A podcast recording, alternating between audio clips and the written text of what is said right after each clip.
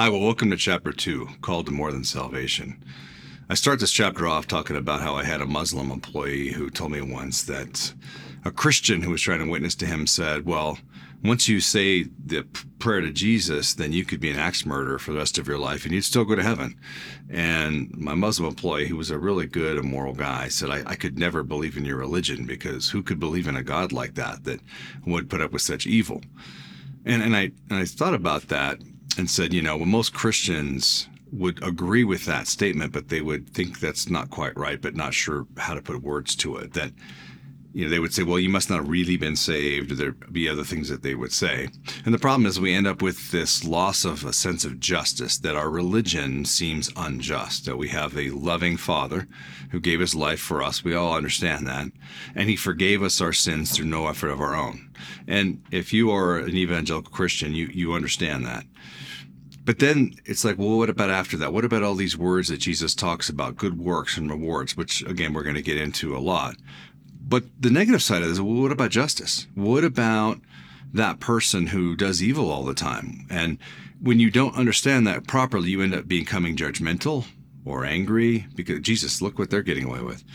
What we want to get from this book is not only the positive of the rewards and, and all that, which are amazing when we get to them, but also to correct the wrong notion that somehow people are getting away with something. See, when we understand that Christians will be judged at the judgment seat of Christ, then we understand that we don't need to be judgmental because because God is a God of justice and he will make sure it's all okay in the end. So their sins will be forgiven, but we will be rewarded who have walked with him. And we want to get into that a little bit more today.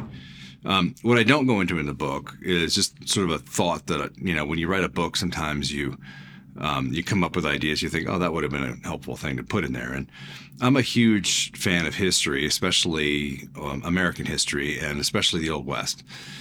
And when you look at a lot of the Old West, so many of the tribes that were conquered in the West um, really were relatively new. The Sioux had come down from what is now Canada and were conquering Indians, and the Comanche had captured horses from the Spanish for hundreds of years and become better horsemen than anyone else. And they were particularly cruel, and they were coming up from the south. And really, a lot of the tribes had changed. The, the original tribes had been wiped out. And one of the reasons that the we struggled, America struggled with those wars with those different tribes was that they didn't understand the concept of mercy. So for them, for, for an Indian who had never heard the gospel, who had no Christian worldview, they were a lot more like how people thought in the Old Testament. So one of the reasons we struggled with the Apaches for so long and why we weren't able to conquer them until the early 1900s, which is why Arizona and New Mexico took so long to become states, was because when we would let them go, when we would show mercy, they, their concept, they didn't have a word for it in their in their lexicon, and so they thought their spirit was stronger than the person who let them go. So if you didn't kill them when you could, it wasn't because you had some kind of Christian love. It was because their spirit was stronger than your spirit. And so what we want to start understanding is that as we as Christians want to talk to people, we're used to a country with a Christian worldview. Well, that's not the case anymore. And so a lot of times as we're speaking to people, those of us who are older, are used to starting at a certain starting point of a, a basic understanding of Judeo Christian values. Well, we're starting further behind now. So a lot of times as we start to talk, they don't even know what we're talking about. So as we start talking about the love of Christ and salvation and forgiveness of sins, most of us understand that that comes with some things that we need to accomplish, Matthew 5 through 7. But we haven't adopted what we're saying to that. The second thing about the American Indian Wars, which is interesting, is that they did not understand the concept of a protracted war. They understood battles. So battles lead to battles lead to battles, which is a, a war mentality. If, if you think about the Marines uh, going to conquer Japan in World War II, they went from Okinawa and Guadalcanal and Iwo Jima, rock to rock to rock on their way to Japan, battles leading to ultimately winning the war. Well, the, the American Indian tribes didn't understand war. They understood winning a battle. So they win a battle and they would be happy. Well, that was to us just one battle in a series of battles. So they ended up losing quickly. The reason I'm bringing that up is if we don't unify as Christians and come together as one, we're going to look just like the American Indian. In other words, they won a few battles and then woke up one day and found themselves on a reservation.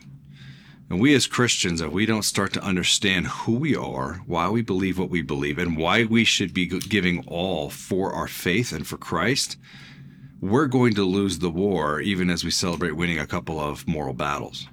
And this is what I want to call us to now with the story of Jake Gordon. It's a famous LAPD story, and he was someone with whom I was very close, and that's not his real name. So if, if anybody on the LAPD is watching this going, I don't remember Captain Jake Gordon, it's because I changed his name for the sake of what we're going to get to at the end of this little talk, uh, his son.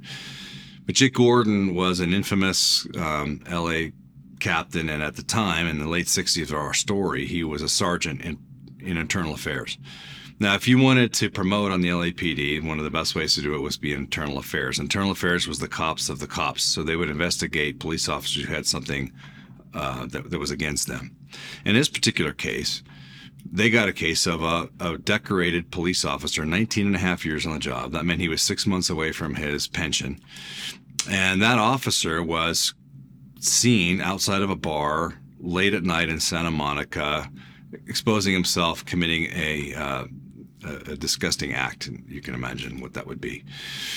And they they immediately thought, well, this has to be a lie. There were two witnesses. There was the uh, waitress that was there at the bar, and then there was her boyfriend who was waiting to pick her up late at night when she got off of work.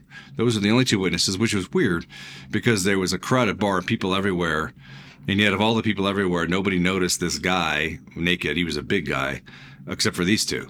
So Jake Gordon and his partner immediately went to the officer and said, Well, this must be a false accusation. And the officer said to them, and he was painfully honest, I got blackout drunk. I don't remember anything. He said, I was down on the beach, um, got hammered, walked into that bar, and I don't remember anything since. Okay, so now he can't defend himself, and he has the word of these two people against him. He ultimately gets fired by Jake Gordon and his partner, which is very hard to fire a police officer, especially with 19 and a half years on. But for something like that, he gets fired. Well, well, Jake was really bothered by this and thought, this isn't something's not right. As I just kind of described, if you were an officer, you'd be thinking, hmm, the, the story doesn't really add up because of all these other witnesses, and yet the one person who's been accused can't defend himself, and he's being so painfully honest. If he just said it didn't happen, he'd be okay. But he was so honest to say, I don't remember. Turns out that he had uh, fatal leukemia uh, he had just found out that day his diagnosis. And so he'd gone down. He had a wife, a bunch of kids, gone down to the beach, gotten blackout drunk, wondering what he was going to do, how he was going to explain to his wife that they'd worked, he'd worked 20 years so that they could do their dream of camping in the in the mountains around California in a little camper and finish raising their kids. And now he's going to die before he saw any of that. So Jake continues to investigate this on the side, even though he's not supposed to. And about three months later, he's in Parker Center, which is police headquarters, and he opens up the LA Times. And there on the front page is a guy that was just arrested in Santa Ana for a triple homicide. He's bothered by this and looks at it and finally realizes that the guy who was just arrested for the triple homicide was the boyfriend who was the witness against this officer. He grabs his partner and says, Man, look, look at this. So I won't go into all the details of the story, but essentially they do a full investigation and find out that this guy is a complete psycho. He, he brings uh, some psychologists down there. They investigate the guy. They go back, find out the girlfriend says, No, I never saw actually what I said I did. He just told me he was going to kill me if I didn't agree with him. Okay, so now you have one witness who was lying and never saw it and the other witness is in prison for murder and he's just been diagnosed as crazy. So Jake goes back to his lieutenant in charge of internal affairs with this great news, and the lieutenant is furious. Tells him he's not going to hire that officer back because this lieutenant doesn't want to look bad. So this lieutenant is going to let this guy, who now has no medical coverage, whose reputation has been destroyed falsely, he doesn't want to rectify that situation because he doesn't want to lose a little um, check mark he got for firing a police officer. Well, they do hire him back. One of the things I don't tell in the story in the book is that Jake Gordon actually went to hit the, the commander in charge of, of the whole bigger group and told him what was going on. The commander who was the one who made sure that the officer got hired back, and the commander to help out Jake Gordon offered him to be the commanding officer of a brand new division they were forming called Anti-Terrorist Division. And I remember Jake telling me the story in 1989, saying we didn't really even know what a terrorist was in the late 60s, but we were hiring, putting this division together. It would have been really elite.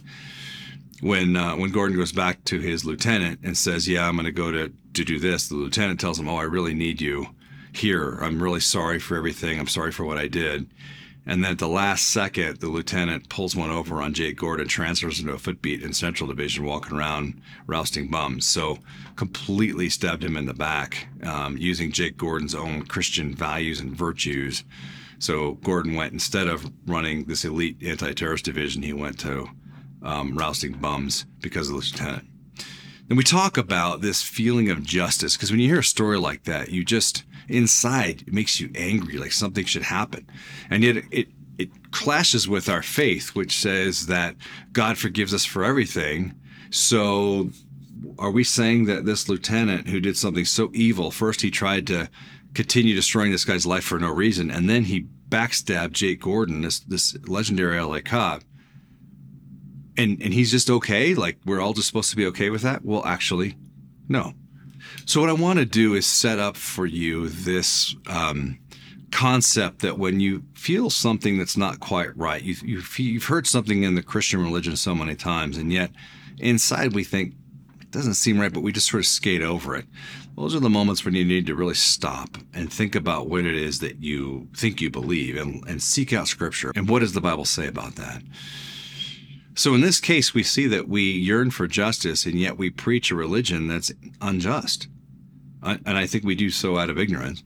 And we're seeing in this process that it is not unjust, that though God, through his great mercy and grace, does save anyone who is born again and believes in him, at the same time, judgment will be had on all people, Christians at one throne and non Christians at another throne. So we've already seen that Ephesians 2 8 9 says that we're saved by grace through faith. And we've seen that Ephesians 2:10 says that we all have good works that were prepared at the beginning of time for us to accomplish them. And we've been gifted to accomplish those works. And we will be judged based on how we accomplish those works. And so let's go back to the foundational issue and problem we have with our faith here, which is we often say we were saved to get to the end. That is the perception that we generally have across the church is I said the prayer and now I'm going to heaven and I'm going to sit and wait for Jesus to come back or for the day I die and get judged. And that is not the story of Scripture. We were not saved to get to the end, we were saved to get to the beginning. That's why we say that you're born again. Now that you've been born again, you have been born again, you have believed in Christ. Now you're a baby. Now it's time to grow up. Now it's time to accomplish the mission for which you're saved. So, why have we gone so far off? What's interesting? You know, I tell the story uh, in, in this chapter about a friend of mine who was one of the original astronauts, and he told me that his ship was actually off course 99% of the time. It was just, you know, the little corrections that got it to the moon. Well, he didn't have a devil that was trying to knock it off course like we do. See, our lives might be slightly off course all the time because we're not perfect. As we become sanctified and holy, it becomes closer and closer to the line, the narrow path on which we need to walk but we're aiming for the goal of sanctification, of holiness in Christ. But we have a liar who is there all the time trying to pull us off. And that liar is constantly in our ears. And you have to remember, Satan has been at this since long before any of us were born, all through human history. He was there at the beginning learning how to lie. And by now, because he's locked in time like we are, he's become really, really good at the lie. And the best lie is the one that's closest to the truth. There was a story, um, I don't think I've told this before, about a ship, and the ship owner's son was the first mate, and he was a worthless alcoholic. And then he had a really good captain. And the captain was always struggling with the first mate. And so one day, finally, the captain had had it, and he wrote in the ship's log, First mate drunk today. And as the ship was coming into port, the first mate sees this, and he writes in the log, Captain sober today. Was that true? Yeah. But it gives you the impression of, oh, the, the sobriety was an unusual thing rather than he's sober every day. And so we can say truthful statements that lead you to the wrong conclusion. And so when we take say the truthful statement that you've been saved by grace and now you're waiting for Jesus to come back, that's all true. But unfortunately, what it means is we're sitting here waiting for Jesus to come back instead of being at work for Jesus, doing the thing for which we were saved. What kind of lies do we fall into with Satan? And I think Remember, Satan doesn't really care about you. He hates you, but only because you're loved by Jesus. But he really hates Jesus. And he wants to do whatever he can to hurt him. There are millions and millions of plans going on. The Lord Jesus Christ has a million, million different plans in every believer on this earth who has ever lived. And you either will or won't accomplish it by your free will. Well, if he can get you to not accomplish your part of the pro- program, then part of the program isn't happening. Part of it breaks down. We see that Christianity should have taken over the whole world with the grace and love of Jesus. We should have changed the world, but have we? No.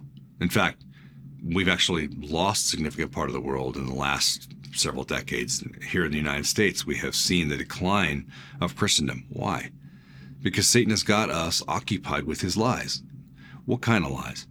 You know, for a lot of us, the, the biggest lie that we're susceptible to is the past. A lot of us are tied up in bitterness, anger, regret about what happened, what we didn't do, what happened, what somebody said to us.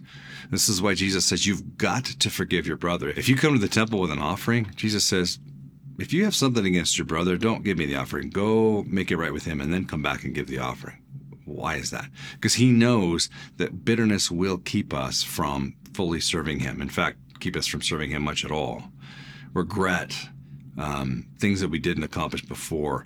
The devil will always be there in your ear telling you what you did before you know that your sins you you did this and you did this and you did this and you're just never gonna you're never gonna change well, you've got to be aware of his lies and walk away from them the bible actually says resist the devil and he will flee from you but it starts with you to resist to not keep listening to the same lie and i know we've talked about this a little bit already but i really want to get this in to, to everyone um, for some people it's not the past it's the future some people are obsessed with worries, anxieties. What's going to come? Will I have enough money? What about my health? What about my spouse? What about my kids?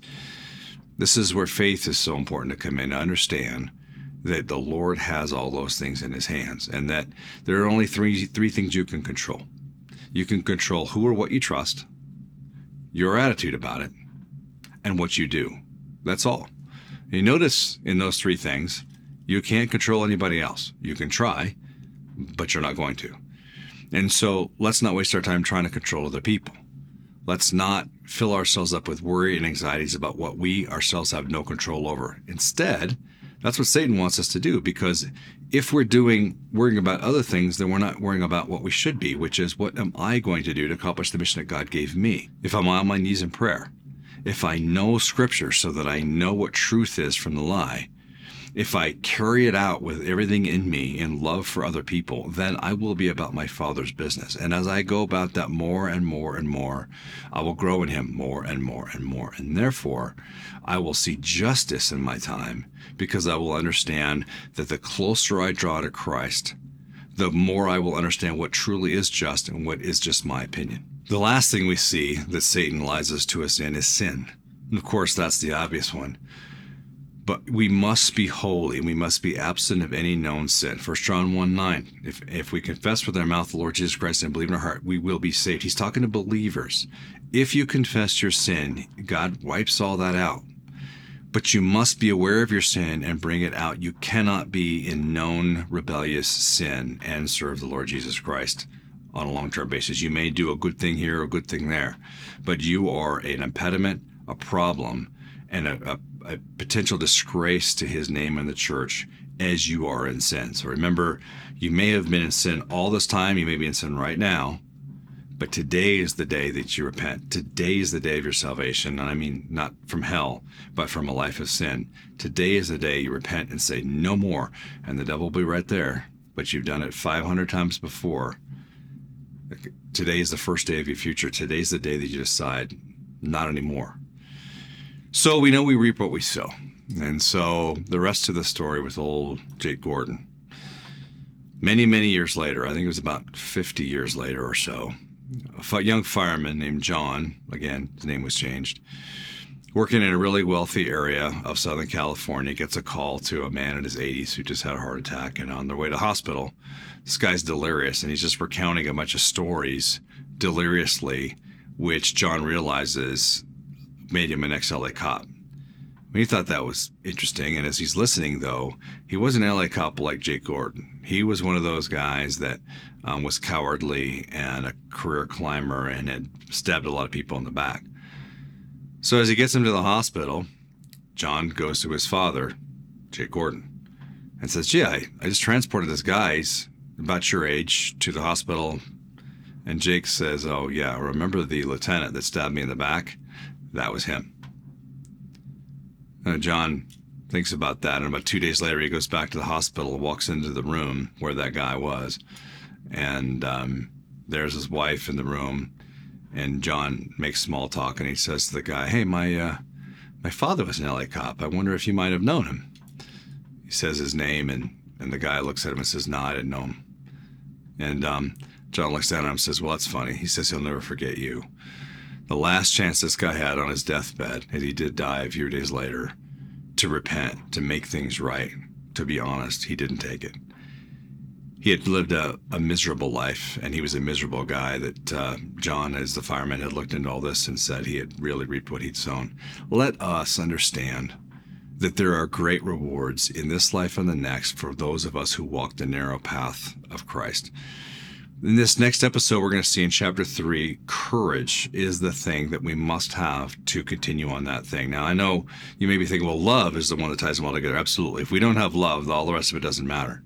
But the most important thing that we must have is courage. And courage is not a thing in itself. We're going to see the courage is a collection of all the virtues that come out in a moment of testing.